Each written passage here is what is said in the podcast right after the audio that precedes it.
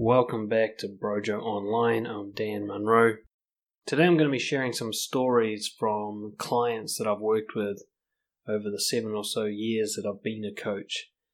I couldn't possibly talk about everyone, but today I'm going to share some stories from some of the clients who I think have had experiences that are really relatable and that we can all learn from. So I'm going to tell you about what they did and some of the lessons that we can learn from them.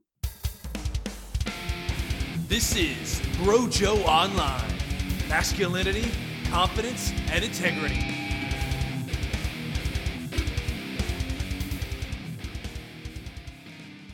Now, I have to keep them anonymous uh, because some of them will have some personal details that uh, I don't want to share.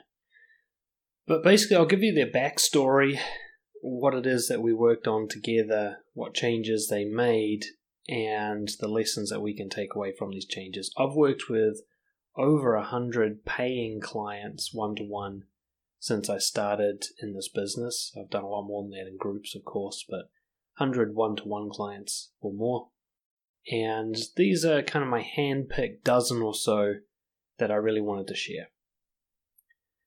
Let's start with someone we'll just call V. Uh, he came to me after a year of really struggling with addictions to some extent, but mostly the addictions were just a symptom of a kind of existential crisis he was going through in his early 30s. Now, he had been working at a big corporate company and doing quite well, I guess, by everybody else's standards. You know, his parents were proud of him for what he was doing, and his friends were jealous of his success and so on. But he was miserable, he didn't like his job. He didn't like being in the rut that he was in and following that path to the end. He's quite a creative person, and his job required absolutely zero creativity. But he felt stuck there because he was just afraid to even explore the idea of changing his career, especially to change it to something in the creative artistic sphere which everyone around him looked down on. You know, the arts were something you do for a hobby, they're not something you do for a job. And so it never even really occurred to him to make a switch that dramatic. So when he originally came to me, it wasn't actually about this issue. He was struggling with integrity and honesty. He had heard my podcast for Higher Existence. And so that's what we started with. We were just working on honesty and him doing more of what was right for him and eventually it became clear that he had a big passion for cooking. This didn't come out until quite late in our sessions, and we came to the conclusion that it's because he was afraid that if it did come up, it might actually go somewhere. Now, he is a classic example of being stuck between fear of failure and fear of success at the same time. I've often found with many of the clients I work with that they suffer from both equally. They often only recognize one of them, usually the fear of failure, but it's really the fear of success that holds us back more than anything else. Because success means massive change. That's all success really is. I mean, you know, we all go to our graves empty handed. You don't get to keep any of your rewards. So success isn't about getting rewarded, really. It's about changing your life. And while the change is an improved quality to what you're used to, the problems are better problems to have, and the luxuries are more luxurious and comfortable. It means changing everything. And to change a career, especially one from corporate to artistic, means not only just changing the kind of hours you work or the kind of people you're with, but your whole mindset. You go from drudgery to make an income to passionately doing something enthusiastically because you want to. It sounds good, but it's actually quite scary. And he was afraid, as we all are, the same as I was when I first started considering coaching as a career. You know, I was scared not because that I might, you know, I might fail at it. That was scary, but I was scared because I might be able to actually do it. And that presented me with a kind of pressure to do it while I was surrounded by people who were discouraging. Not everybody, but a lot of people thought it was dumb to start your own business in general, and certainly dumb to start a business around coaching. And uh, my client was uh, under that same pressure. Fast forward, he's now quit that corporate job. Well, he kind of got pushed out, in a sense, by COVID. But it was that or he quit. It was at that stage. And now he's working in a really nice kitchen, which he found by just building connections, reaching out to people, and offering his services for free just to try it out. And what started as a one month trial has just quietly moved on to a full time job. And he's loving it. Yeah, he gets paid less, and the hours go late, and he has to actually work hard instead of just cruising and waiting for the day to end, but he loves it. So, what are we to learn from this? First and foremost, when you're trapped in a career that sucks, you need to be thinking about an exit strategy. It needs to have an urgency to it. See, what gets you stuck in a shit job mostly is complacency. The delay tactic that fear does that says, I'll deal with it later. I'll deal with it next month, next year, after my next promotion, or when, you know, my baby's growing up a bit more. And it just keeps delaying. There's always a good reason to delay, or what appears to be a good reason. But when you look at it from a meta level, is there ever a good reason to delay improving your life? The answer is no. So any reason your fear gives for the delay has got to be bullshit because there is no good reason to delay an improvement in life. You might die in a couple of months or sooner. Wouldn't you rather go out on a high than a low? What's the point of suffering if you don't have to? What's the point of suffering if you can change it? What benefit is there in doing a job you cannot stand and you would never do for free when you can actually do one that you would enjoy and that would make you a better person for everyone around you. It's not a good argument to stay in a shit job. A lot of people have arguments. I need the money, gotta support my kids, you know, I've got a good boss, blah blah blah blah blah. But it's all just bullshit. It's all bullshit. The real excuse is I'm afraid of change. That's all that's really keeping you there. Which is ironic because you've been changing all your life. Ever since the day you were born, you've been going through massive changes and you've survived them all. So, why you'd be scared of another one doesn't even make sense, rationally. But emotionally, it makes sense because of the concept of familiarity. Fear wants things to stay familiar, and the longer they stay familiar, the more embedded you become in that. The more conditioned you become to keep it, the harder it is to break. So, what's the secret? What do we learn from V's breakthrough? Well, one of the things that he did was he inched his way into it. See, what your fear will do will demand a massive change. It'll say you've got to totally change your career to do this thing. That's not true. You don't have to do that. But you do need to explore it, and you can balance both at the same time while you explore. So he just started cooking more at home, playing with recipes, cooking for others. He catered a party at some point. And then he reached out to people he knew in the food industry and asked if he could come and observe and talk to them and play in their kitchen. And he just kind of inched his way over until one day he's given this opportunity to work there, and it happened to coincide when he got made redundant. And so he took the opportunity. Now, the opportunity didn't just fall in his lap, he was out looking for opportunities, or I should I say, he was exploring the concept of cooking practically. He was out there doing it, and the thing found him, and that's how it happens. So if you're thinking about changing from a job you hate, which is most of you listening to me right now, are technically in a job you hate. You might say you like it, but you know you hate it if you would quit for a million dollars. Okay? Because if your job's not worth more than a million dollars to you, then it's not good. Simple as that. So if you're in a job where you would quit if there was a check for a million dollars, then you need to be looking for a better job or starting your own business. But rather than looking for a career change, a vocation, start amplifying your exploration into what you can originally just call a hobby. Something you're passionate about, something like it would be a dream come true if someone paid you to do it. And it doesn't need to seem to be financially viable to begin with. there's a guy who has a business and all he does is stare at people. I can't remember his name, but uh, you can look it up, like the guy who stares a lot or something like that. You'll find it on Google. People pay him thousands of dollars to just make eye contact with him. So don't tell me that your hobby can't be made into a job. Because one guy's made looking into a job. Okay? So, if looking into someone's eyes can be wildly successful financially, then whatever you're into can be as well. You can get paid to play video games. So, start off by just exploring the hobby without any pressure to make it into anything, but explore it actively. Go out and meet people in the field, go volunteer, find free time to do internships, you know, play in it, and it will seem less intimidating as you inch towards it. And then one day the balance will come where you're like, you know what, I'm ready to quit because I've found a way to make money doing this now. And until that happens, you don't have to pressure it to happen, but you need to be exploring. Most people are in a shit job, and then they go home, they eat their dinner, and they watch TV or play with the kids, and on the weekend they get drunk with their friends and play a bit of sport, but they're doing no exploration.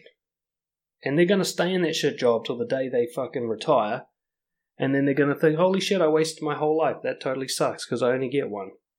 Don't be that person. Alright, next one. This woman, we'll call her A. She first came to me actually for personal coaching. Poor thing was stuck in a relationship with a classic chronic nice guy and was at the end of her tether. And Unfortunately, it was too late for them, plus, he wasn't quite doing the work that needed to be done to rescue, which was probably a irreparable damage to the relationship. What was interesting about working with her, however, was she was so fascinated by the work that we did together and found it so helpful that she wanted to become a coach herself.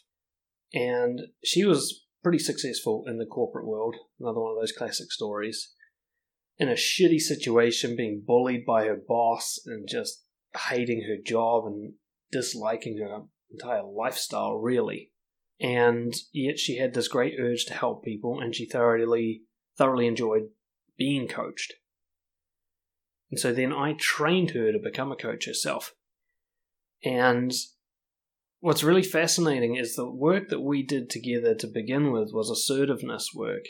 That was a huge problem she had. It wasn't that she was totally unassertive, but she really struggled to set and maintain boundaries in a healthy way. She struggled with her partner, at work, with her family. And this is really common. I just see this all the time that people just don't know how to stand up for themselves properly and ask for what they want directly and, you know, have a zero tolerance policy for disrespect and mistreatment and it just leads to misery. People just walk all over you, or you're having explosive conflicts all the time, or both. And she was certainly in that category. We did a lot of work on, on helping her become assertive, and yeah, so the, the funny thing is now that's her specialty. Within a couple of years of completing the personal coaching with me, she became a quite successful uh, corporate coach, essentially, for assertiveness training. What was amazing is coming from all her corporate connections, it was so easy to leverage that into an audience base for her coaching. She had all the contacts, she had the reputation, and it was just a few well placed phone calls and bold moves, and now she's really like drowning in opportunities. Uh, she's actually got too much business to handle and, and nothing nothing makes me happier and more jealous at the same time than to have one of my coach training clients essentially do better than me quicker than I did. You know, I'm glad for it, but I'm also envious. But yeah, that's exactly what she did. She's crushing it now, and really making a big impact on the world. You know, the you got to see the testimonials from her clients, just the the changes they're able to go through. You know, you, you give someone a gift when you help them stand up for themselves. It, it changes everything. It gives them a whole new lease on life. It gives them opportunities, options, and most importantly, self respect. Somebody who can't stand up for themselves properly in a healthy way has a very limited life. They're at the mercy of others or at the mercy of their own emotions. Whereas somebody who's assertive, not aggressive, but assertive, you know, the world gets out of their way. It's amazing. I went through that change myself. And to see her go through it and now teach others how to do it. It's incredible how quickly, and that's one of the main lessons here. She went from learning it to teaching it in two years because of her absolute dedication to practical application. She went out and did it. One of the reasons she's one of my favorite clients of all time is because of her willingness to put what we talked about to the test, to actually go and do it. These very courageous, scary conversations. And to then be open minded about what really happened afterwards. We would unpack her confrontations and find the areas where, you know, maybe she took things personally or she made judgments about the other person or whatever else it is that she did that made confrontation not go so well. And piece by piece, even though she was skeptical and very careful about changing who she was, eventually she became a sort of weapon who now can pass that gift on to others very quickly. So, what took her, say, two years to learn, she can now teach to others in a matter of weeks or months. And that's the beauty of coaching. You know, you take your own experience and then you refine it down for someone else so it takes them far less time. You got to understand is if you want to help others, you really got to sort out your own house. You know, you got to get your own house in order first. And the more courageously and powerfully you do that, the better service you'll be to others. You can become a master from beginner by first mastering yourself. If you're ever looking to be support for other people, you know, I'm speaking particularly to people pleasers here, first step is stop trying to help others and get your own shit sorted. Become a master of yourself before you even think about interfering with other people's lives. See, people pleasers, they spend a lot of time trying to help others without realizing they are a weak source of help. If you can't even solve your own problems, what the fuck are you doing trying to solve somebody else's? You could be fucking them up even worse thinking you're helpful when you can't even follow your own advice. If you can't even follow your own advice, maybe it's not good advice. Maybe it's not followable. And A really embraced this concept. She really became that healthy version of self centered for the right amount of time to get her house in order. And then when she reached out to others, she became an absolute powerhouse, a resource for them. Next, call him Jay. Now, this guy went through one of the most fascinating experiences I've seen a client go through, like live, while they're working with me. A lot of people come to me after the crisis. You know, they come to me after their marriage has broken down, or they've burnt out at work, or they've just lost sight of who they are, or whatever it is. And this guy came to me, he wanted to work on nice guy issues and so on and we were working on a lot of that stuff, and he was making progress. But then something happened to him. He got publicly shamed. I won't go into details because I don't want to reveal who this person is. But something he put on the internet went viral in some quite prolific media channels, and it was misinterpreted to make him look really bad. And I know the guy, like, the way he was interpreted as a bad person is so inaccurate, but it was just chum in the water. The sharks just went crazy, and this thing just doubled down and then tripled down, and he got publicly shamed. This nice shy guy who was just trying to work on himself. His whole family just got dumped in the shit, and I was uh, I was kind of blown away because I'd never worked with someone who had been through that before. You know, I was always wondering myself what would happen if that happened to me. I'm almost been trying to provoke something like that, you know, being provocative with my content or whatever, but it's, nothing's ever gone viral for me, positively or negatively. Um, and this guy just blew up. He just overnight famous. Now, like all internet shames, it lasted only a matter of days or weeks before the next big hit came along and everyone forgot about it, but he was really hurt by it psychologically. And, you know, that's quite understandable the whole world turns on you. It's kind of a nice guy's biggest fear have everyone dislike you. But he came back from that, you know, and, and his whole family. they were able to slowly but surely recover from that and even venture back out into socializing. There was a moment where he went across to introduce himself uh, to some neighbors. I can't remember the story exactly, but he started revealing to people what had happened, people who didn't know about it. And that was a big move for him because it's not like he wanted more people to know about this thing. But in order to overcome his shame, he had to talk about it. To, to overcome your shame, you have to normalize the thing. In a very simplistic terms, the best way to overcome the shame of something is to talk about it until it's boring to talk about. And that means you're no longer ashamed. And this was a big deal for him to find the courage to do this, but he did. He really did. So that genuinely impressed the shit out of me because it was one of those rare situations a client goes through where I'm not sure how well I'd handle it myself. I mean, to be fair, I generally work with people whose confidence levels are a lot lower than mine. And that's why I work with them. I want them to get what I've got. I want them to figure out how what I figured out and get them there quicker than it took me. So it's rare for a client to have an issue that I think of as actually challenging to me personally. Like, it's very rare for a client to have something that I don't think I could deal with well. But it's a big deal to them, at least in the beginning. It takes a few months before we're more like peers, and I'm like, yeah, that is hard, you know, we're equals now. But this guy, I was like, wow, publicly shamed? Yeah. I would at least have a few sleepless nights. At the very least.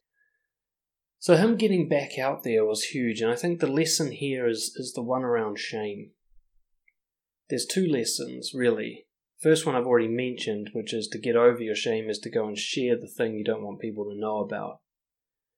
But the other one was it was actually his shame in the first place that got him into trouble.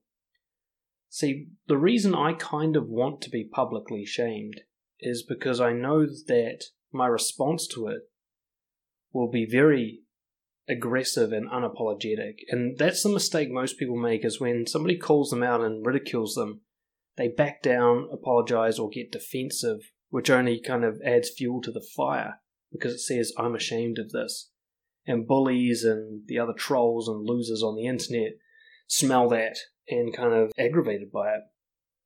But the lesson here is if somebody calls you out, you've got to own who you are. Don't defend it, don't justify it, but don't you back down either. Say, yeah, that's me, and what? Even if you're wrong, you say, yeah, I was wrong. People get things wrong sometimes. Let's move on. I'm not going to bitch about it. Why are you bitching about it? You can tell me you don't do things wrong? Get out of here.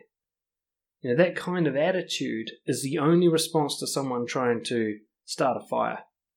Because any other response is fuel on the fire you can totally ignore the thing, but that doesn't do it. And you can see this in, you know, things like at the tail end of the Me Too movement, there were a lot of um, male, kind of high profile guys being brought down for things that weren't really sexual assault. You know, the initial Me, Me Too movement brought out a lot of the monsters, but by the tail end, people were getting in trouble just for having like a date that didn't go well. And sometimes I think there was outright dishonesty on the part of the accusers. But the problem was they apologized. They apologized for doing nothing wrong. As soon as you apologize, you're saying, Yeah, I'm a bad person, I did something wrong, and I'm afraid of it, I'm ashamed of it. And once you do that, the media pit bull gets its teeth locked in, and you're done. And it just shakes you until you're dead. This cancel culture stuff. Cancel culture, I guess. Yeah, that's what I'm really talking about. If someone tries to cancel you out, whether you're high profile or not, even if it's just in the office, you got to own it. You say, "Yep, that's who I fucking am," and that's it. You just own it. No apologies, no stepping down, no handing in your resignation. You know, just say "fuck you." That's who I am. Here's a box of tissues if you want to cry about it. It's the only way to survive, in my opinion, but I'm yet to be put to the test. Alright, next one. Another J, female this time. Successful, confident person. You know, I have a mixture of clients. Some come to me with quite severe confidence issues, and some come to me and they're actually doing pretty goddamn well, but there's something missing. They want to tweak something. There's something they can't quite figure out on their own, perhaps, or something that's just taking too long to deal with. This girl came to me. She was actually a referral. Um, I'm working with her husband as well. She has the life, and she has a strong personality, and because of that, she doesn't really get much critical feedback. You know, she's not scary or anything, but a lot of people are going to think she's doing well. There's, you know, I should learn from her rather than, hey, maybe she needs some support. And a lot of people are like this. They uh, they appear so strong to others that nobody thinks to offer them a helping hand when actually they're struggling. And she wasn't really struggling; she just wasn't quite there. And what we realized is that she's successful in all the practical measures of that word, but she hadn't really got in touch with her core values yet. She hadn't even really heard the concept core values before what it means to be yourself, to live with integrity. And so we started unpacking what those were, and we started finding the areas where the way she behaves is actually in breach of those values. And eventually we got to this point, this exercise that we co created called the ideal week, which is exactly what it sounds like. At the start of the week, you imagine what would the ideal week look like for me? Now, this is not based on external outcomes. It's not based on results. It's not based on approval or any of these superficial needs, but based on you living by your values powerfully. And this little exercise was a huge breakthrough for her. It seemed to do the trick really well. And since when she applies it, she gets a sense of power over her week. She knows the right thing to do and when to do it. And most importantly, how to adjust to the external world interfering with the plan. See, a lot of people make plans, but then they fall apart as soon as something goes wrong. When you're planning to live by your values, responding to things going wrong in a healthy way is part of the plan. You're actually primed for it. And I think this is the biggest lesson we can take away from her. You know, she is just so so in control of who she is now, and so sure of the right thing to do at any given moment, because she does this priming. She prepares herself to live strongly by her values. And she also prepares for someone to get in the way of that. You know, she's got young children. They're unpredictable as fuck, as all young children are. Uh, she lives in a community where, you know, friends or associates might spot her at any time and want to chat, you know, and it kind of upsets the plan. But she's got contingencies planned for all of these now, you know. If the kids sleep well, then she'll do A, and if they don't sleep well, then she'll do B. If she's walking along and no one interferes, then it's plan A, and if someone interferes, she'll confront them with a B, and if that doesn't work, she'll switch to C. And this adaptability just gives her a sense of power, and I think this is available to everyone. So, step one as you figure out your core values. Step two is you figure out how to live by them. Step three is you prime yourself to live by them. And step four is you make the additional preparation to adjust when life tries to stop you from living by them. And I think that is a gangbusters fucking recipe for a good life. Next, talk about a guy that we'll call M. Classic nice guy, and classic nice guy history with women. Being cheated on, he's always chasing women who are wrong for him. He gets nervous when he's with them sexually and can't perform. And has, through this experience, developed an image of women kind of being, you know, treating him badly consistently. He's been a people pleaser a nice guy since for as long as he can remember, since childhood always putting on the sort of cool, unaffected act, and underneath that, just swimming in anxiety, constantly strategizing and planning what to do. And then he finally, you know, we are working together for a while, working on being honest, particularly on being honest, which is the, really the medicine for nice guy syndrome. And through this, he started getting more and more intimate with a girl who was actually healthy for him, which is actually one of the more difficult parts of nice guy recovery is you start forming intimate connections with genuine, healthy people, which is actually terrifying. Nice guys might seem to have a string of tumultuous relationships with unhealthy or even psychotic women, but they actually prefer this, though they won't admit to it. It's, it's their comfort zone. You know, they prefer to go with women who need fixing so that they can be the solid one that is needed. When they meet a independent, resourceful, confident, honest woman, it's actually quite intimidating, especially when they start opening up to her and letting her in so that she could actually do damage if she wanted to. Uh, the guy starts getting really nervous. Long story short, my client was really struggling with this and ended up in a situation where the temptation to cheat on her was kind of thrown in his face.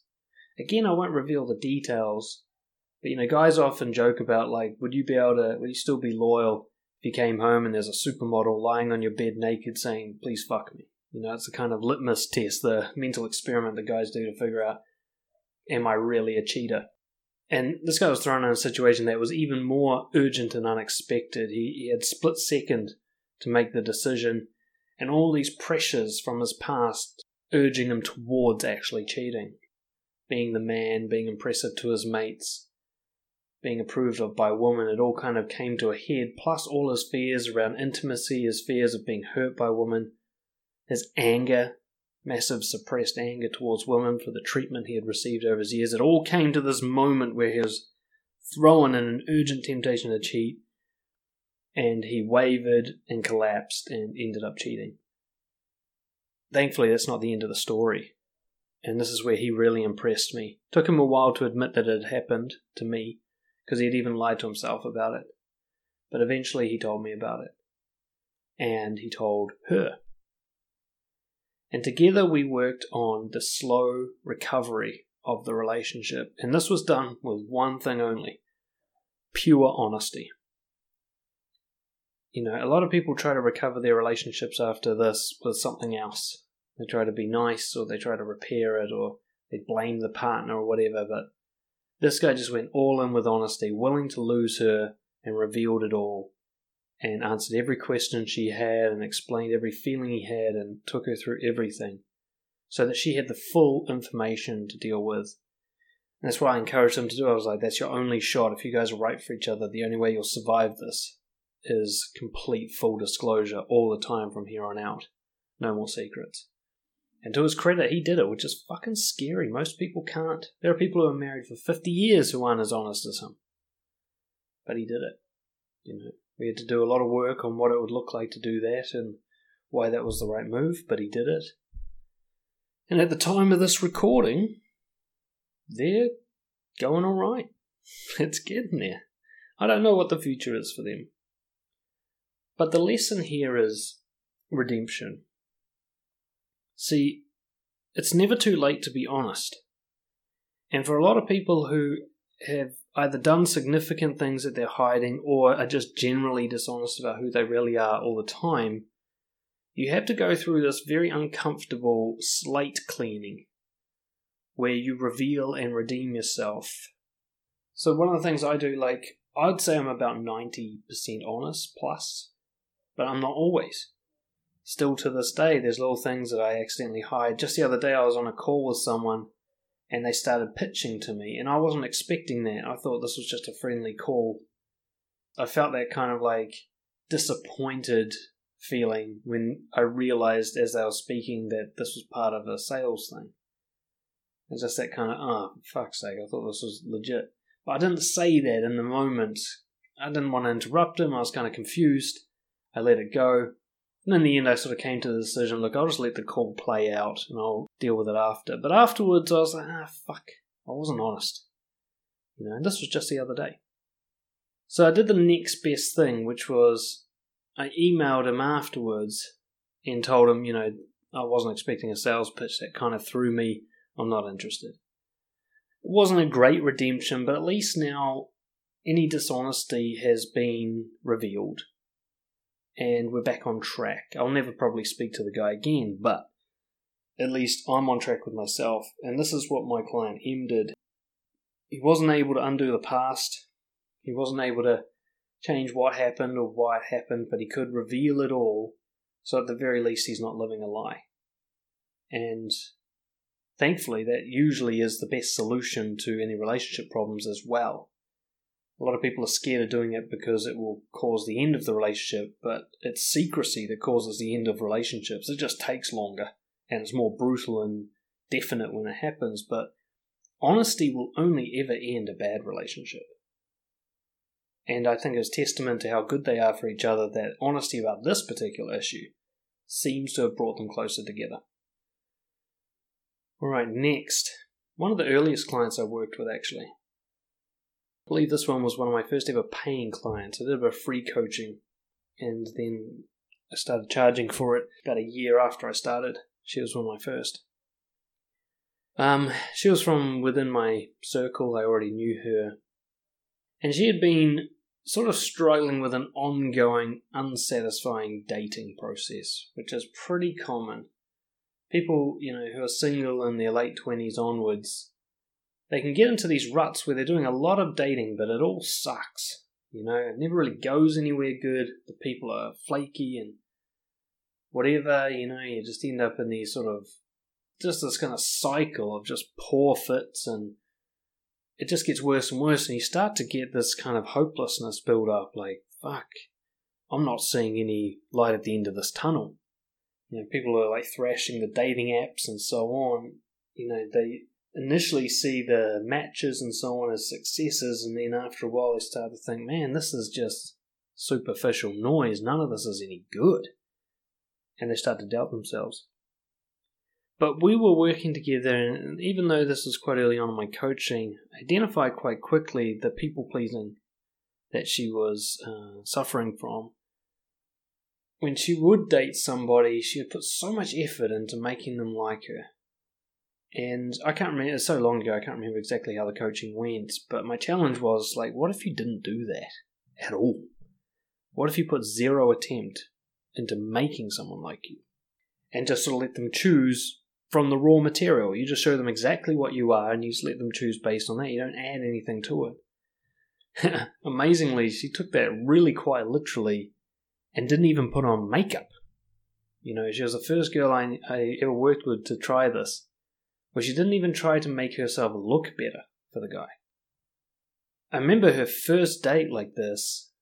It didn't go anywhere in the long term, but she was just so at ease. And the person that came for the date was put at ease by her being at ease.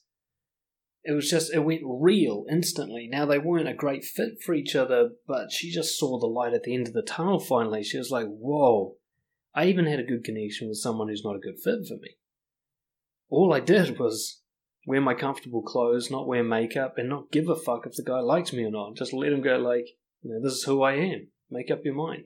Love it or fucking leave it it was during this phase where she was trialing this that she helped out a friend. Yeah, I won't give the details as they how they came into touch because that's probably revealing. But he needed support at the time, and so she's like, "Yeah, you can stay with me." And again, she was just being herself at this point. and he was being himself, and they both had their baggage and their issues, and they were just opening up front about, it, and they started to have these long conversations while he was crashing at her pad, and this just escalated and escalated. Now, fast forward about six years, they have two children together, I think. They run a business together, and they are happy as fuck together, you know, and they haven't like changed into different people you know? It's funny, they're actually quite, like, sort of, not stuck in their ways isn't the right word, but they're just, they just don't give a fuck. Like, they're not trying to get abs or be Instagram famous or any of the stuff that people do. They're just, like, living these, this nice, normal life together. And they fucking love it, and they love each other, and they love who they've become, personally. And that just came from just giving up on trying to impress people not giving up on socializing, but just giving up on trying to impress them. You know, there's this old kind of cliched advice that goes out there like, if you stop looking for someone, then they'll come to you. That's actually bullshit. But it's close to the truth. The truth is, you stop trying to make people like you. You stop trying to impress people, stop trying to get people, and you just start being yourself. Then you have a very high chance of connecting deeply with someone. That's the truth about it. But you have to give up on connecting with people. In a sense, you have to give up on it working out well. You don't give up on the actual going out and practically engaging with people. You keep doing that. But you just let go of that pressure and that effort and that energy into trying to be impressive. Stop trying to look good. Stop trying to make people like you. Stop trying to be so funny. Stop trying to be interesting. Stop trying to be cool. Stop trying to be fucking lovable. And just be whatever you are. Imagine that everyone you meet is like your best friend that you've known for 20 years and treat them accordingly. You know, maybe some days you will be positive and optimistic, but some days you'll be tired and antisocial. Either way, you're just going to show whatever you are. You're not going to try and be anything that you're not. And that is how you find your ideal partner. Alright, about halfway through now, I've got a few more to talk about. Next one, we'll call him O. He's an artist, uh, a singer specifically. And he's a classic kind of creative type. So there's the people like the first guy I mentioned who are creative types, but they didn't do anything with it because they're too scared. Then there's another kind of moderate category where they went and created a career based on their artistic skills and talents and passions, but they still played it safe and they did it the safest way possible and they're not fully unleashed. They're not truly expressing themselves. You know, I've seen this in a number of musicians where they make music, but they're making it kind of like for other people. What they think other people will want to hear, what's popular what gets a lot of likes or, you know, what's commissioned. I've seen this with artists as well, you know, painters and drawers. Whereas at least, I mean, you've got to give them props, and I gave this guy massive props. At least he's made a career out of his true area of expertise and passion. That's better than most. Especially given that we're all grown up, you know, we're all conditioned as we grow up to think that the arts are low priority and that they should just be a hobby and that no one makes money doing artistic stuff, which is just so fucking crazy because some of the most well paid people in the world are entertainers and artists. It's just so stupid. We're all like, you can't make money being a musician. Now, excuse me while I turn on the radio and listen to heaps of fucking famous and rich musicians. It's so stupid. But that's just the schooling system. schooling system tells us don't be creative. Just go be something you know practical and useful that people pay money for, without realizing actually we spend most of our stuff on impractical things. So anyway, at least this guy was doing singing for a living, but he's doing this kind of moderated version, like teaching, singing, singing stuff that other people wrote, you know, collaborating with people. He was almost doing it, but not quite. And we quickly identified that this was the source of his kind of existential suffering. You know, to be so close, to be doing, like being in the field that you love and yet still not feel satisfied, it's almost more brutal than not being in the field at all. You know, it's kind of like losing your virginity and then never getting laid again. It's almost worse than never having sex in the first place because you know what you're missing out on. And, you know, in the beginning of this guy's singing career, he had been expressing himself properly, you know, when he was young and carefree and so on, he was singing the way he should be, and then he lost that along the way due to fear, which is true of so many artists and so many sort of creative types. So we set a challenge up where he did a string of concerts and actually sung some of his own music there. And it took him like, I think it was like 10 concerts, it took him like three just to build up the balls to actually throw one of his songs in there. And it took him like another three just to get over the absolute terror and queasiness of doing it. Until the final string of performances, he was just in bliss. He finally got to express himself. He had a crowd of people singing along to songs that he made up that they had never heard before until that night.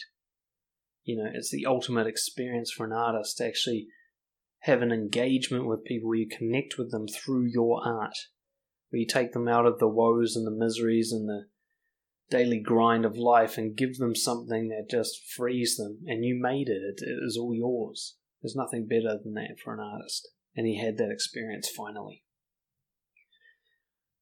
The key lesson from his breakthrough was he was suffering from what I call the Everest effect.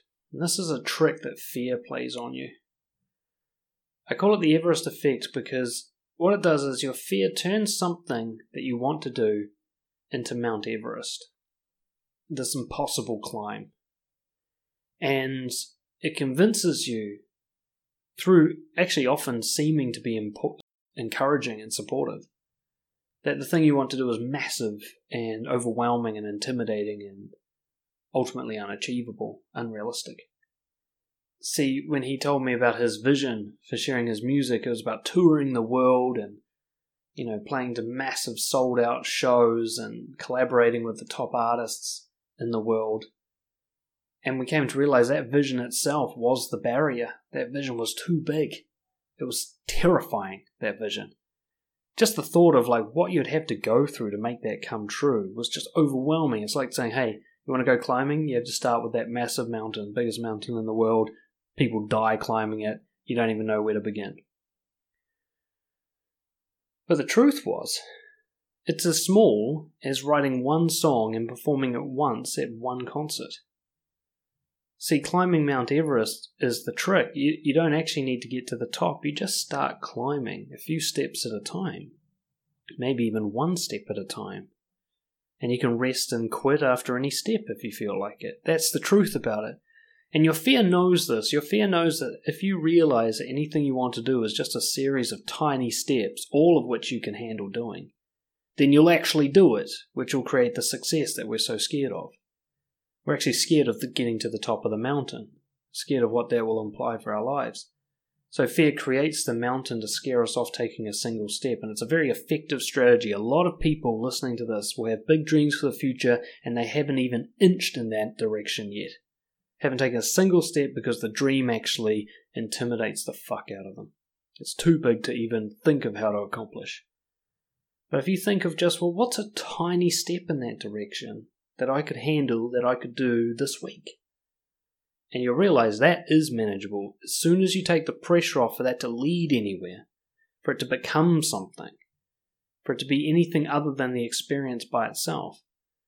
You'll realize it's really quite easy to do.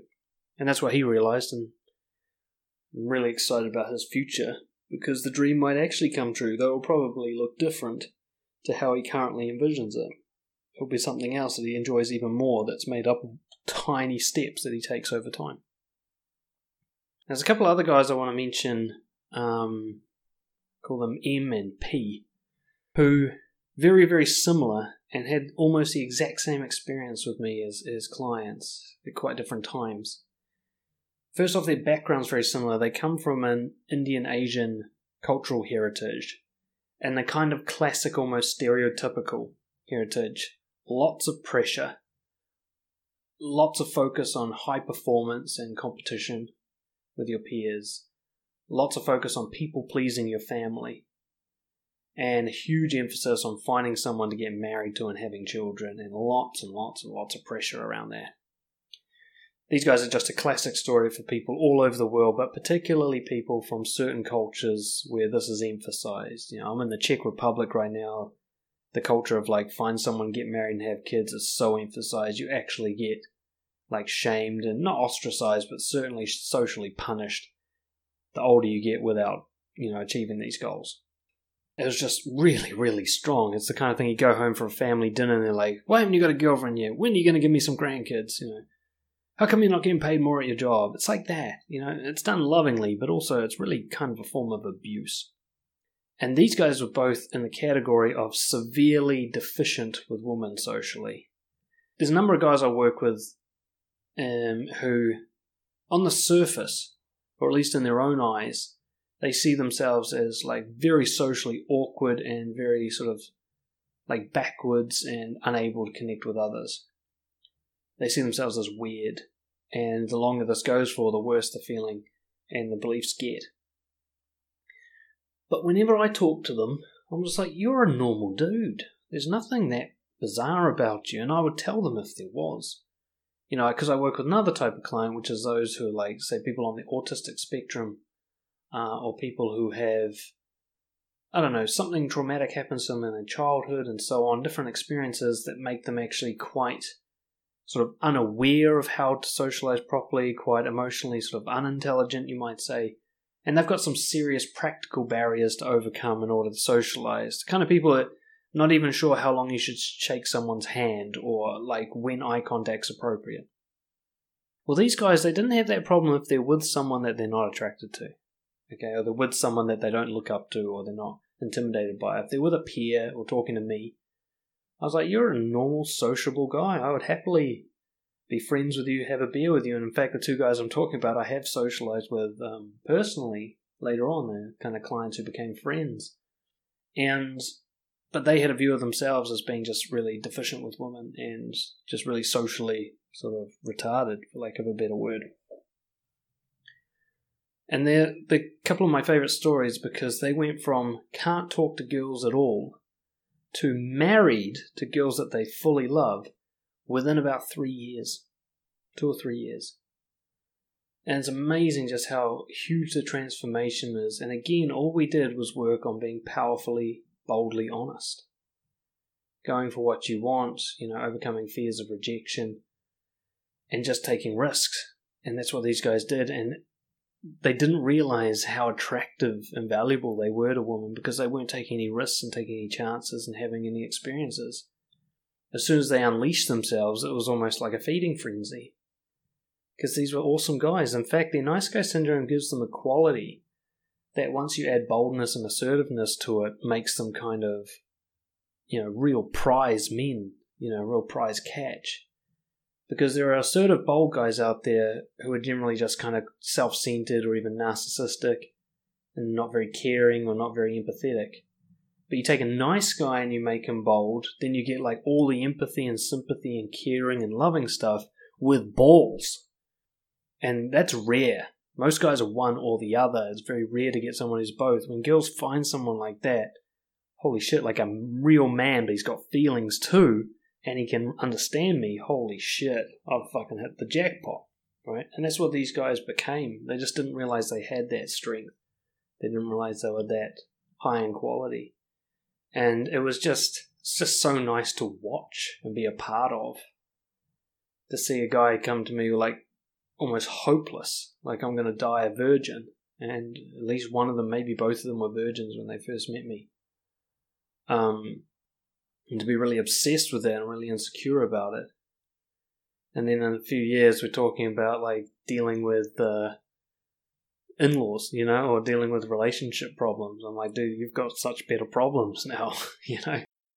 Now you worry about, should I be honest with my wife about this stuff? I'm like, dude, just stop for a second. Three years ago, you couldn't even talk to a girl. Now you're talking about the fine tuning of intimacy with your loving wife. Life's doing pretty good. So these guys, there are a few lessons here. One of the things that they had in common is that their cultural upbringing gave them the impression that being bold and assertive romantically and sexually was wrong, that it was sleazy and bad and harmful to women. And because they believed that, they became very sexually passive, almost asexual in the presence of women, which means if they were interested in a woman, she would have no idea and they would be very timid and, and sort of people pleasing in her presence, which is really off putting. You know, there's no girl who gets wet over a guy people pleasing. It's just as simple as that. Because she knows it's fake. She knows it's crap. She knows it's spineless. There's nothing attractive about being spineless. At least not to healthy people. And so these guys had to do something quite drastic. They had to breach their cultural conditioning. They had to break the rules that they had been raised with, and everyone they knew had been raised with. In fact, their entire country had been raised with. Countries that came from different places. Um, and that's hard.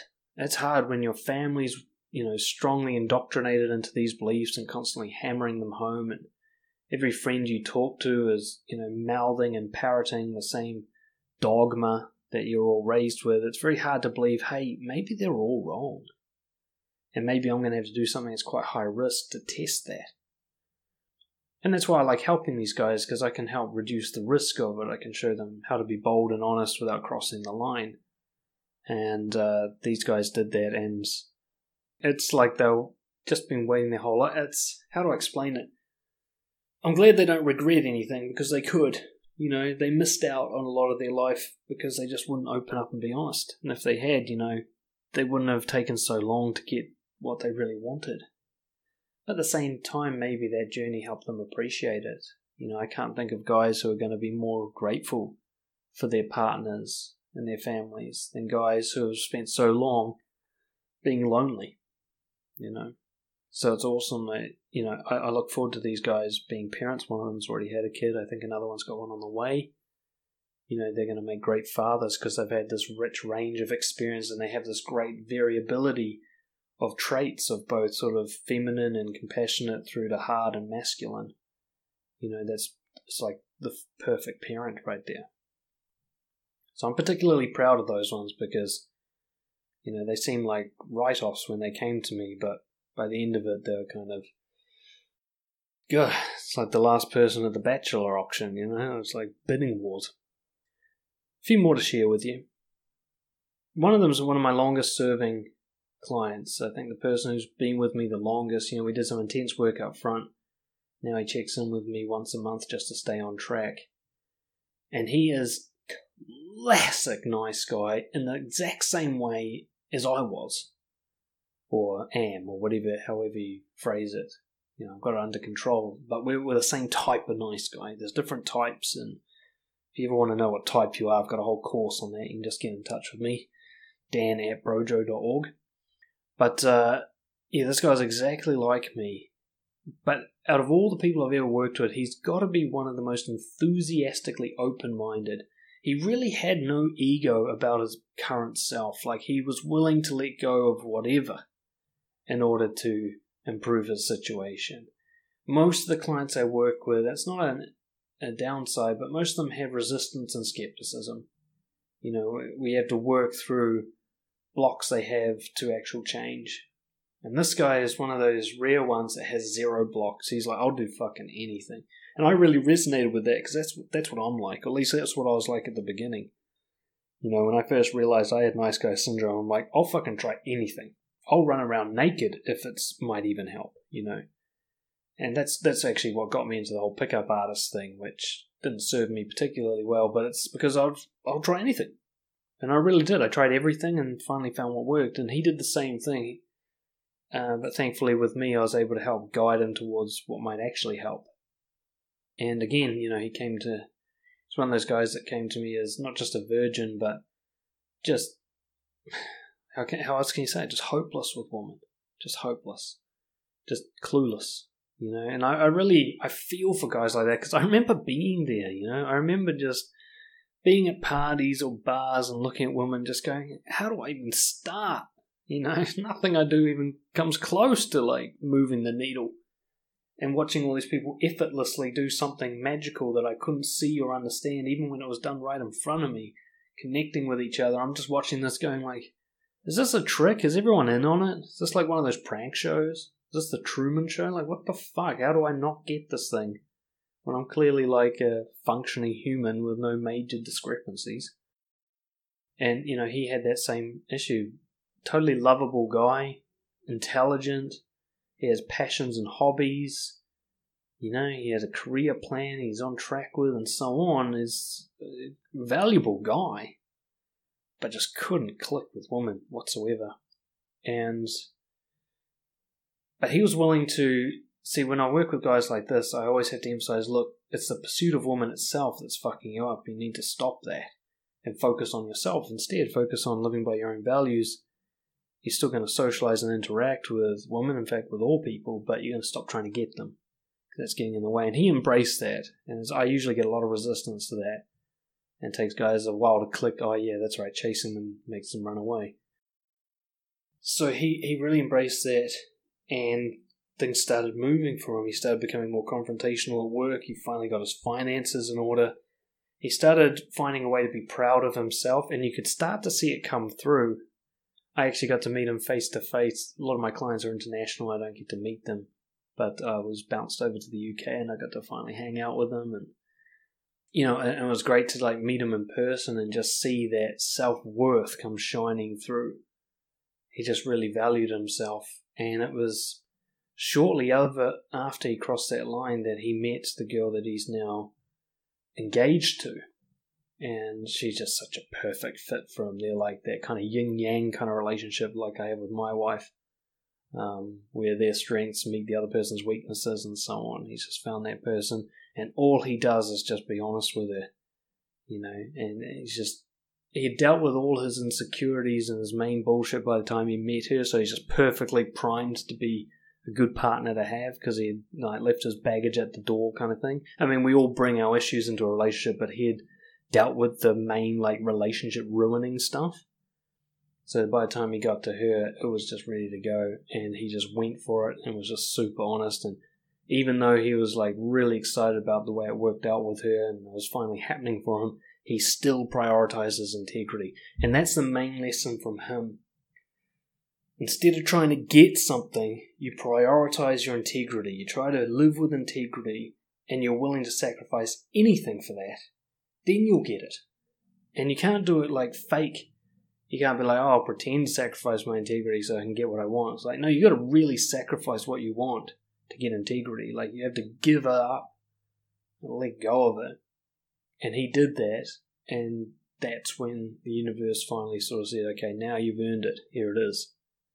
And everything that's good about his life, from his career to his relationship to his self worth, his passion, hobbies, he's earned every single bit of it. Like, I've been with him for years now, and he has done some fucking hard, uncomfortable actions on my watch, you know, and he's impressed me. He's one of those guys, like, I'll send him homework and he'd come back and he's done three times that amount, and he's done something that, like even I think was scary. You know, he's one of those guys, and that's why he's made such significant progress. And he's on just on a track now. He only sees me because he wants to. He has no need of me anymore. Uh, he is his own coach now. I'm just helping him fine tune stuff that he probably doesn't even need to fine tune half the time, but just for his own amusement. But that's what I love is when I'm working with someone and they become their own coach. Their their voice or their values actually starts to resonate in their head and guide their decision making. And that's, he just listens to their voice and he's crushing it. Okay, next one. Guy we'll call S, one of my more uh, recent clients. Now, reason I bring him up because he represents a lot of my clients, specifically my male clients, who come to me because they have erectile dysfunction. And more specifically, they have an anxiety in the bedroom that hurts their performance. It's not a physiological problem. You know, when they're alone or whatever, it all works just fine. But particularly when they go to bed with a girl that they like, or they have like a vested interest and they're going well with her, they have this anxiety thing, which I fully get because I suffered under that for years. It just got worse and worse the more it happened. Um, and it, it's one of my sort of proudest pieces of work because I can actually cure this for guys now. No medication, nothing. No need for Viagra or anything like that. Uh, it takes a few months depending on how sort of anxious the guys become or how sort of long standing and chronic the problem is. But yeah, I can get a guy where he never really has to worry about it happening again. And this guy, yes, it took us about four months, I think. Four months of working together, maybe a bit longer um, before it was basically completely cured. And the key lesson from how he did that is around pressure. You understand, you, the penis does not respond well to pressure for most guys. Um, ironically, an erect penis is a relaxed penis. The way it works, give you a bit of a biology lesson that I just got off Wikipedia. Um, you know, essentially getting erection is the, the muscles the sort of sphincter type muscles at the base of the penis relax to allow the blood flow. So your penis is actually tense when it's flaccid. It's kind of this backwards thing. The, the smaller it gets, the more tense you are, and vice versa. And so a lot of guys think they've got to try and like they turn ED into this serious problem that needs to be solved, but all they're doing is putting more pressure on, which means they're not solving the problem whatsoever. And the key is to learn how to take the pressure off. Now, it takes quite a bit of work with someone because you've got to readjust a lot of beliefs, but the gist of it is you have to make it okay for your penis to not work in the bedroom. It's a mixture of practical skills, like learning how to give pleasure without needing a penis, but mostly it's about a mindset of focusing on what you can control, the penis not being one of those things. See, a lot of guys that get ED and really struggle with it, They get really frustrated because they feel like they can control all the other areas in their life. Any other goal they want to succeed in, they can succeed in it. But they hit this wall with their own genitals because the penis doesn't give a fuck what you want. It's got its own agenda and you can't control it. And I would be certain that this happens for other sexual performance. It could be even, you know, for females who can't get wet due to anxiety issues, be the same thing. Absolutely. Generally, that area responds poorly to stress. You know, stress is an emotion we have where it's fight or flight response, we're in danger, at least that's what the body thinks. So the last thing it needs to be doing in that moment is having sex. So it turns off all the functioning down there to conserve resources for the fight or the flight. But of course, we're having fight or flight responses to things that aren't dangerous, but the body doesn't know that. So, anyway, what this guy really did was he learned how to make it okay to not perform. And this was actually a more global thing in his life. It wasn't just the bedroom, but other areas in life where he put a lot of pressure on himself to control things that he couldn't control. And piece by piece, belief by belief, we started peeling away at that until he was finally able to be okay with not controlling something. He finally got to the point where it's like, hey, maybe it will never work and that's okay. And about at that point in time, it started working. You know, a month goes by and it's like, oh, I think it's working. And then a couple of months, you're like, holy shit, this really is working. Um, and that's, you know, that's a big lesson for all of us. If something's not working, the more pressure you apply, probably makes it worse rather than better. So your focus needs to be on removing pressure, not on succeeding at the thing. Last one. One of my first ever clients. She came to me, she's a classic depressed people pleaser, which is on the surface, it's all smiles and positivity and trying to help people. And underneath that is the black dog, just this crushing depression. There's kind of I mean, there's probably multiple types, but two main types of depressives. There's the one who stays in bed under the covers crying all day, and then there's the one who's super busy, out and about, socializing, self sacrificing, bending over backwards, going hard out, big smile on her face, and really they both feel exactly the same. They just respond to it differently. Who knows, maybe it's an introvert extrovert thing, but if she hadn't told me, I wouldn't have seen it. I mean, these days I can spot that kind of thing, but this was very early in the coaching game, and frankly, if someone really wants to fake something, they can they can do it. They can get past even my radar sometimes. And she did. I was like, wow, this girl's full of beans, really positive. But luckily, she was also very honest with me.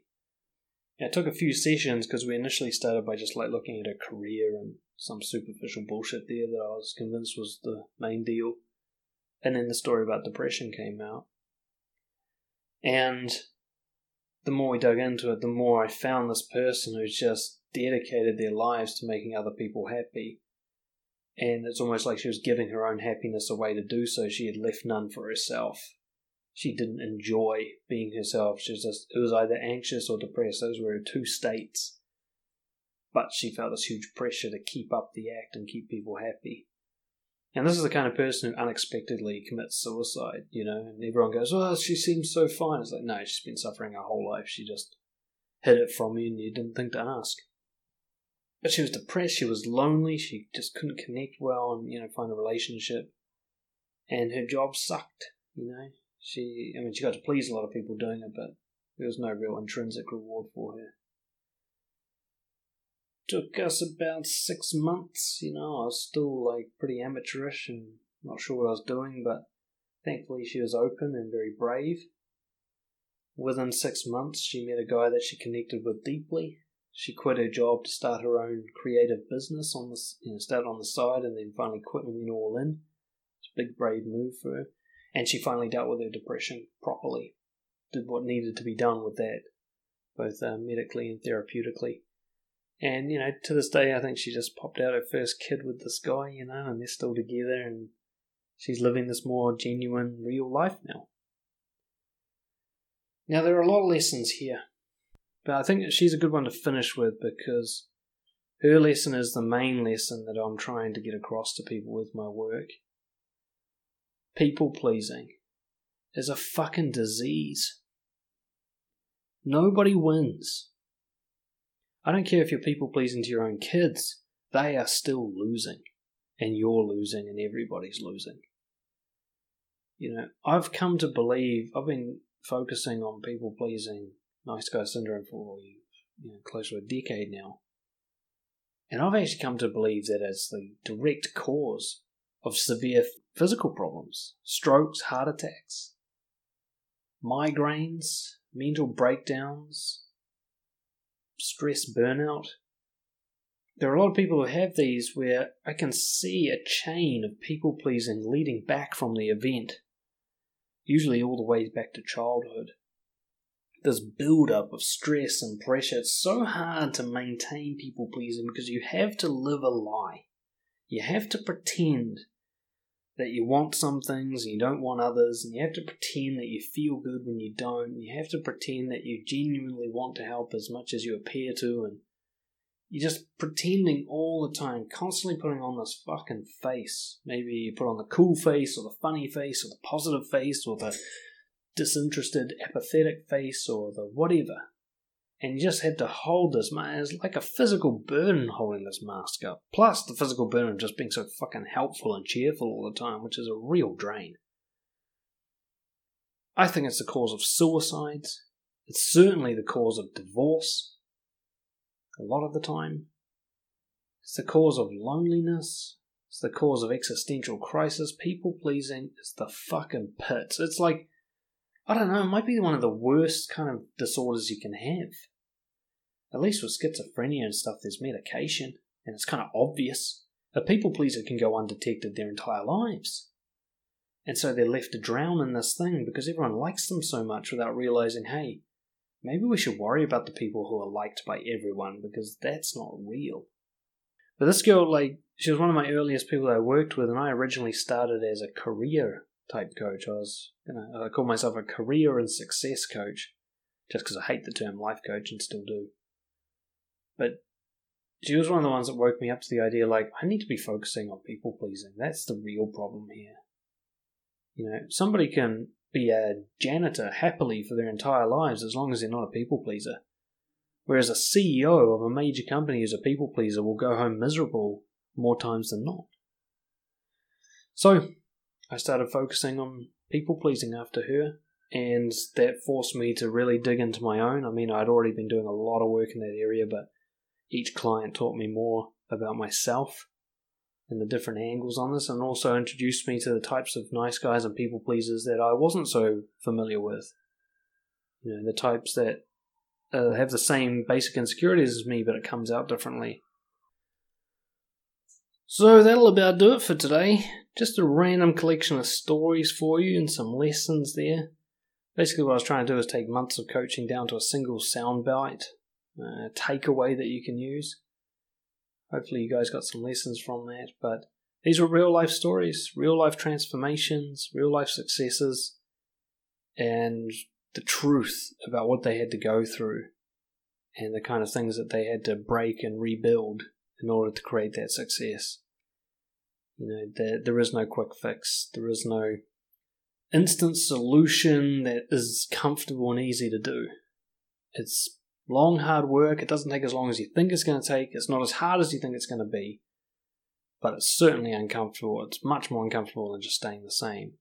Except it kind of isn't, because staying the same sucks. But it just it's more of a long, slow torture Whereas, you know, going through that kind of coaching process and getting someone to help you change quickly is more like short, sharp spike in pain, followed by a better life. Hopefully, you guys got something from that. I'll see you guys all next time. Cheers.